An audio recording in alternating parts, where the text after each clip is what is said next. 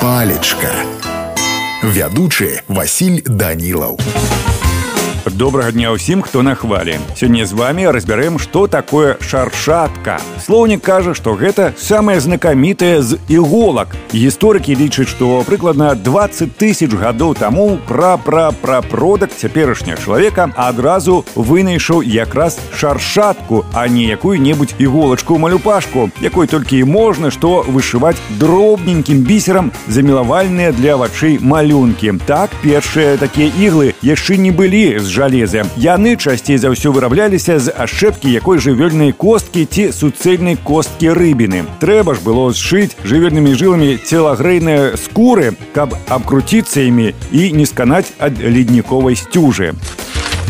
У беларускага пісьменніка Миколая Ваданосава можна ў адным з апавяданняў знайсці наступныя словы. Зноў збіраемся ля вогнішча, глядзім, як дзядзька Ігнат шаршаткай сшывае аброць і чакаем. Ну а мяне на сёння ўсё, усім жадаю добрага дня.